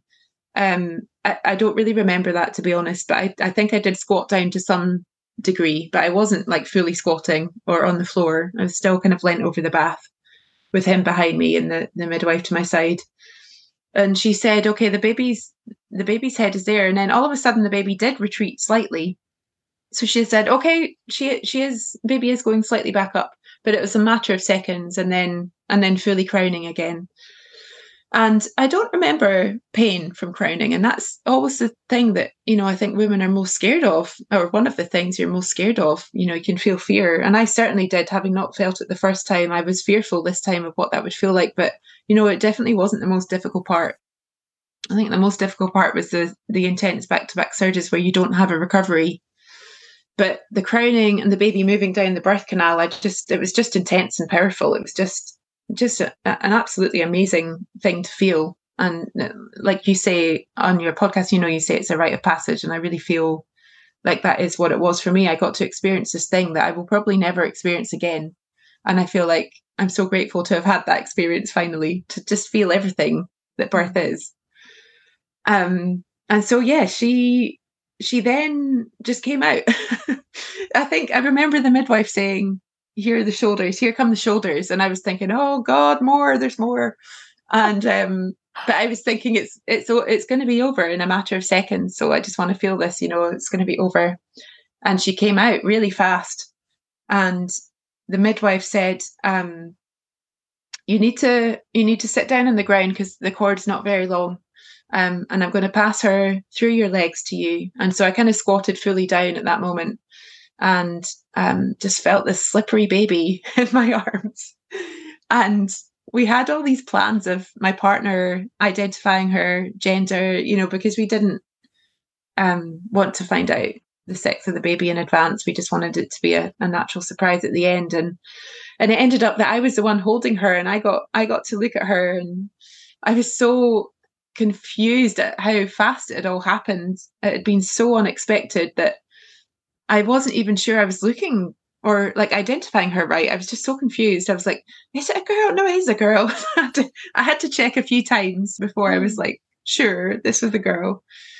And um, we were just absolutely overjoyed to have a little girl and, you know, one of each with their little boy as well. And um, I sat down and people were you know wrapping her in towels bringing bringing towels to us to sit on and i hadn't been aware of anything happening at this point but uh, people told me afterwards and actually i saw for, with my own eyes that she'd done a, a big meconium poo all over the floor just as she came out a lot of poo everywhere it was on the walls i was covered in it actually um on yeah. the walls.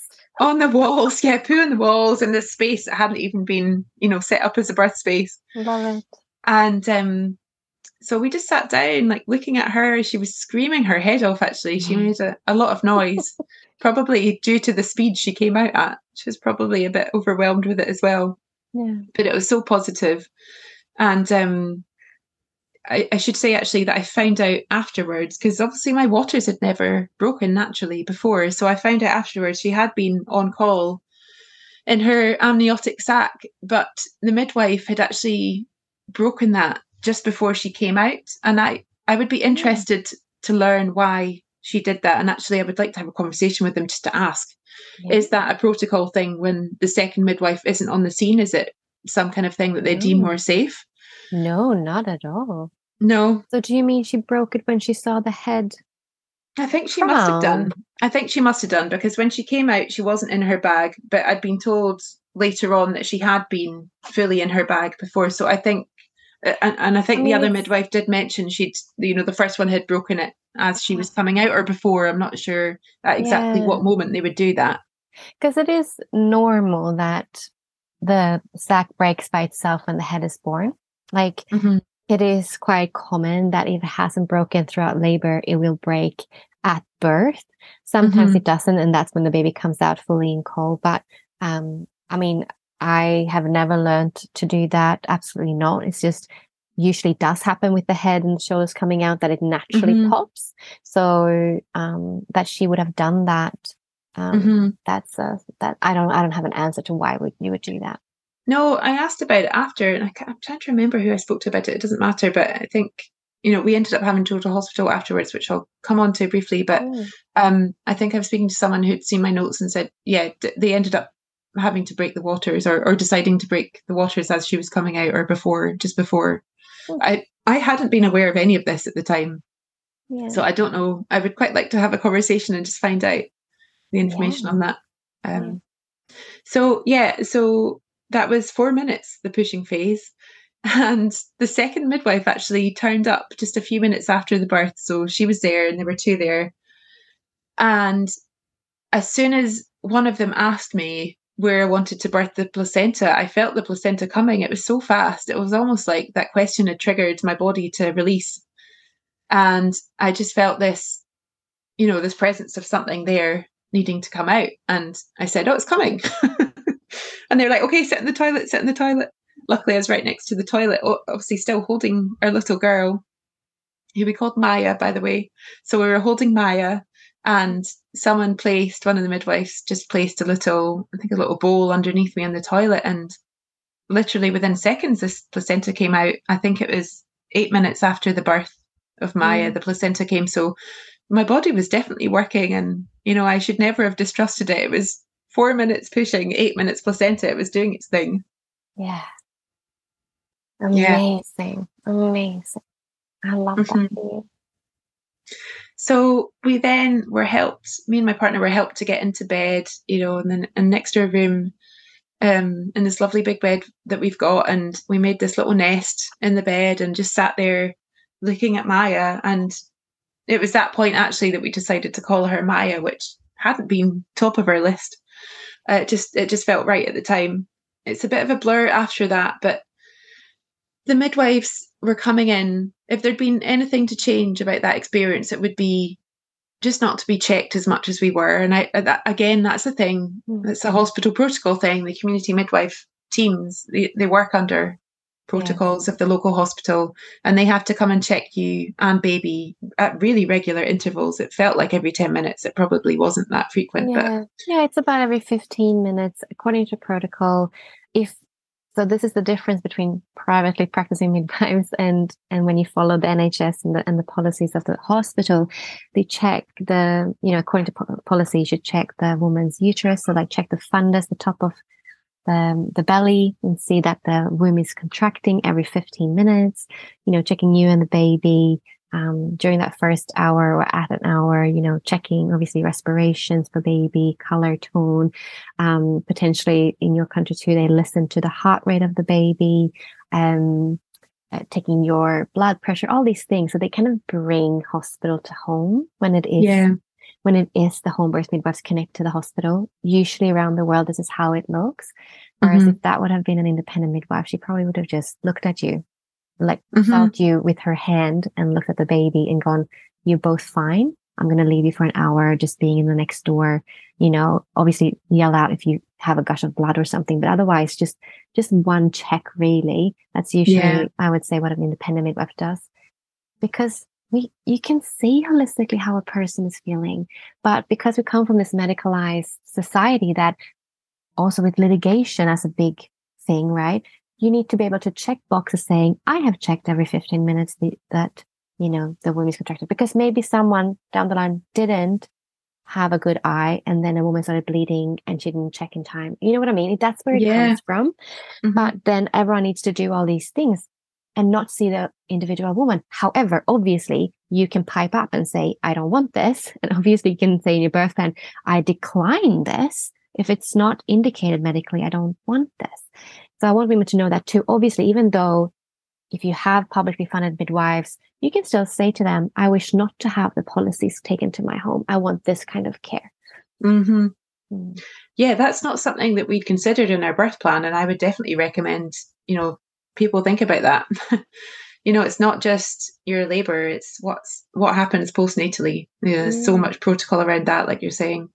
Mm. And so they did check Maya, you know, as frequent as that, and they said, I think it was the second or the third check. They said her temperature was a bit higher than they're comfortable with. It was 38 something. So then they started checking more regularly. Yeah. And I was just thinking, oh, I really just want to be left alone. just us three, you know. Um, our doula was being such a support. She was bringing us food and herbal teas and everything we needed. She was taking photos as well, which was a really nice thing. Um, but you know, it did it it brought some worry in that you know Maya's observations weren't quite normal, and actually, you know, we ha- we obviously hadn't dressed her in anything. She hadn't been cleaned. I didn't want her to be cleaned or anything. She she just had a towel round her, and she was on me, obviously, like you know, mostly skin to skin, just with a, a bit of a towel on her. And they were saying we would not expect a baby to have a temperature of thirty eight when they don't have clothes or many layers on in this type of winter environment as well. You know, we don't actually live in a super warm house. Uh, and yeah, it was maybe four or five checks. She had a higher temperature, and they said, you know, we're getting to the stage where we're really going to recommend a hospital transfer because she could have an infection.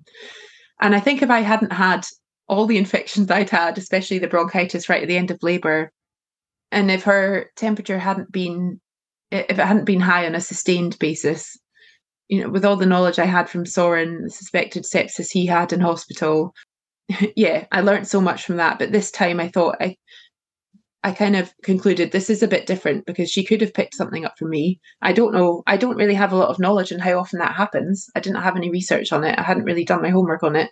But I did think that's that's actually possible. And I don't want to be the one to decline something where she actually does deteriorate Mm. because of something she's picked up from me.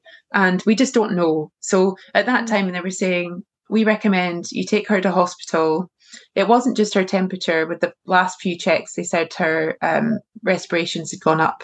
They were, I think, I think they expect them to be, is it forty to sixty a minute, something like that. Yeah. And it is maybe, I think there was a couple that were uh, approaching the eighties, and so there was a few kind of signs that she maybe wasn't well or um, wasn't adjusting like they want a baby to adjust. How long after labor are we talking, and how how frequent were these tests? Was this in the first hour after birth? Uh, no, the ones so the, the highest temperatures were probably we went to hospital probably about seven p.m. She was born at two thirty nine, Okay, So it was, it was like time. four hours. Yeah, Well, it that was a bit makes of time. sense then. Yeah, so it wasn't Yeah. just the transition time; it was a few No. hours. Yeah. Everything else was okay. You know, I was feeling fine. I didn't have too much blood loss. Uh, they recommended we get an ambulance. We call an ambulance to hospital. The first thing I thought of, I mean, obviously we didn't want any of this to happen, but we did decide as a couple that it was for the best, um, and we had to kind of take their advice. Um, but uh, the one of the first things in my mind was uh, the advice they'd given me at the 36 week home birth check appointment, where they'd said if either of you have to go to hospital after the birth, you can't travel together in the ambulance, which I just thought was absolutely barbaric. And I really, I, I then wrote that into my birth plan. I said, I absolutely decline that advice and I want to travel with my baby. Um, you know, if we have to go to hospital hours after birth and, you know, kangaroo care, I want them to be on me, blah, blah, blah. Mm. So I did, I did say, you know, I'm not, I'm not having this. I, d- I, I don't want to go with this. Um, you know this recommendation. So i'm going to travel in the ambulance with with our daughter. And they just accepted that. So again that's that's more advice that you know if you just tell them that's the way it is that they actually do just have to listen to you. Yes, exactly. Because you are a sovereign being, you can make your own decision. yeah. So we traveled together and we went to hospital in inverness and we ended up i mean it's a long story and we probably don't have time to go through it all now but we ended up being in hospital for five days Again. yeah again.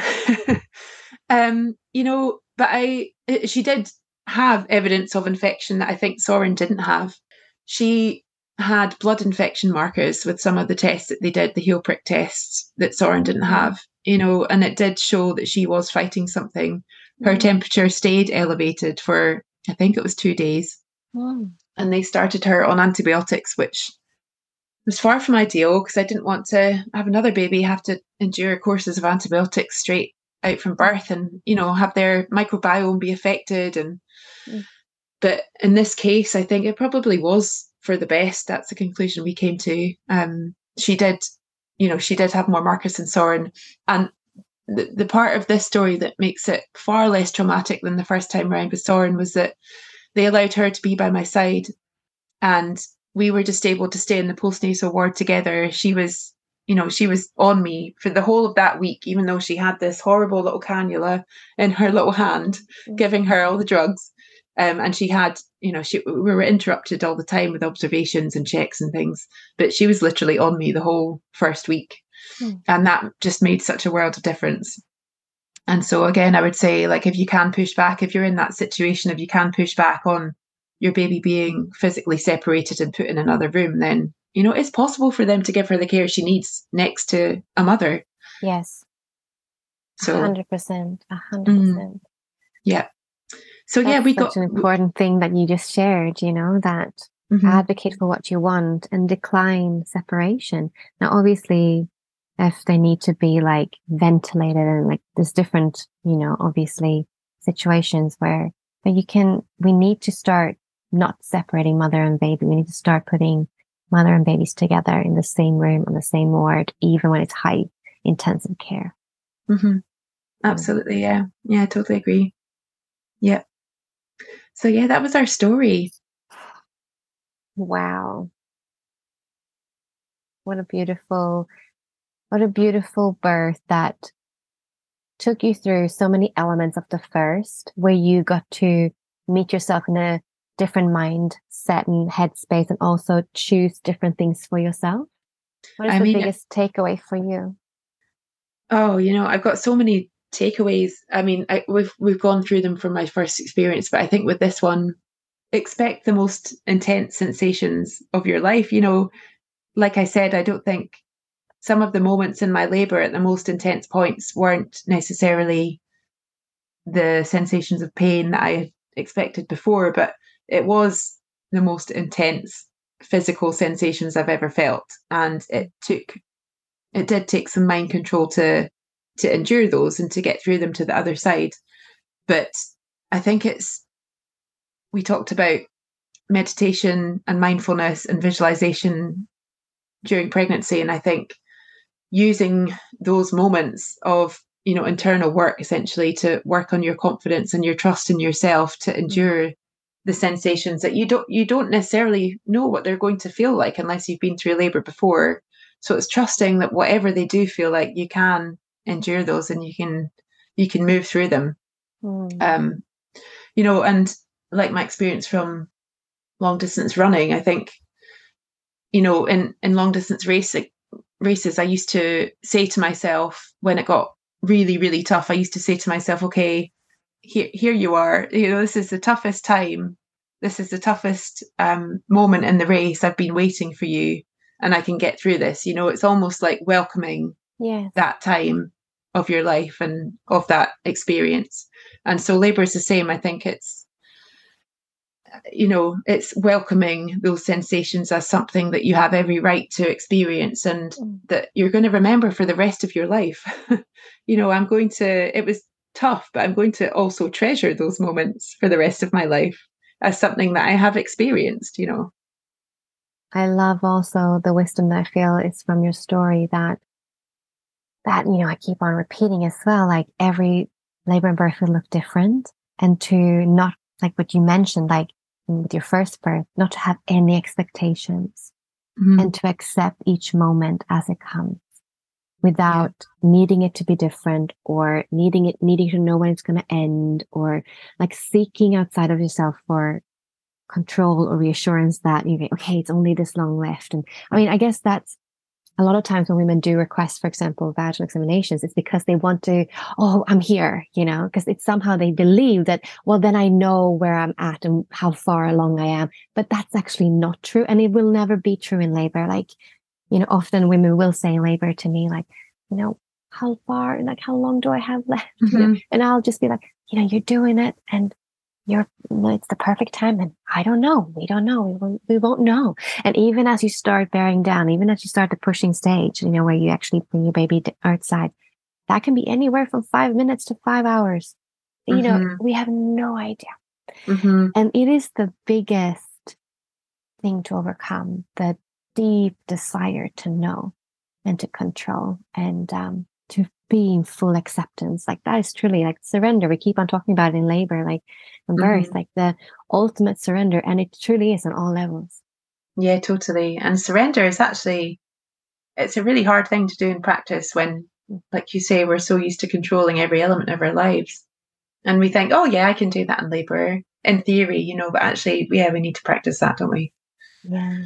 And labor and birth is our biggest teacher for it as well, which again, you know, so much teaches you what you need to know as a mother, right? Yeah. That you can't control things there either. And the sleepless nights and just being on the schedule of your baby, which is constantly changing, which can be so hard, especially the first time around to mm-hmm. fully surrender yourself to that motherhood of, mm-hmm. yeah, not knowing being at the mercy of your babies, waking up, sleeping, wanting to feed, all of it. Yeah. And actually, I had another pearl of wisdom, which was more about the postpartum mm. phase, because I think it's something, I mean, obviously, this is a birth podcast, but I think um, the postpartum, you know, it, we often don't plan enough for that as we do for birth. Mm-hmm. Um, but I think my advice would just be to you know, enjoy your baby and take mindful moments of enjoying your baby because you know, I I'm so guilty of getting wrapped up in anxieties, especially the first time around with my son, of, you know, how long's he been sleeping for? What's the nap gap? You know, when does he need to sleep again? And what, you know, what XYZ things do I need to do when he's sleeping? And just getting caught up in the everyday practical um, you know, tasks of motherhood and second guessing what he needs and when and you know just taking those moments to not get caught up with the the schedule of life and to look at you know look at signs of his first smile and just enjoy him and or her and i think it's so important and i actually read that advice um, in a book recently and i've been really trying to live it every day with my daughter and i feel like it's it's definitely making a difference in terms of okay yeah, she's not slept for three hours, and maybe a newborn of her age should have done in this time. But, you know, forget the shoulds. we could have had like three amazing moments together that we wouldn't have had if I'd been caught up in worrying about her schedule. So, yeah, yeah just enjoy your baby. Yes, and forget about schedules because they don't have any. And they keep on changing as well. You you know, you might think one week you got a routine down and then that totally flips its head the week mm-hmm. after that. And I think, yeah, bring the surrender into early motherhood and just to motherhood, but bringing early surrender or surrender into those early weeks and days will help because just the beingness is the most important thing. Just reading the cues of your baby and just being with your baby and not mm-hmm. thinking mm-hmm. that you need to, yeah. Just being with your baby will cue you on to what your baby needs. Is it yeah. feeding? Is it sleeping? Is it cuddling?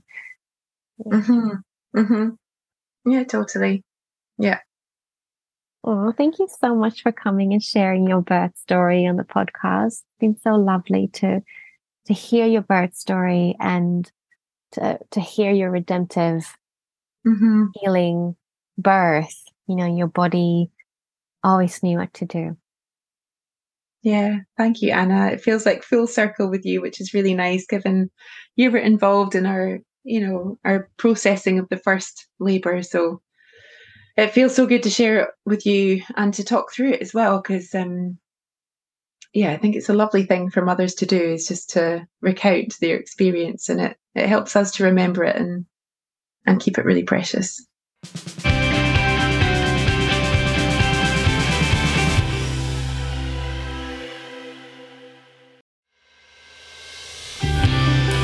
Thank you for listening. If you love this podcast, then please consider sharing it, leave a review, or make a contribution on our Patreon page. And if you want to connect on social media, then find the podcast on Instagram as the Natural Birth Podcast. Thank you for listening.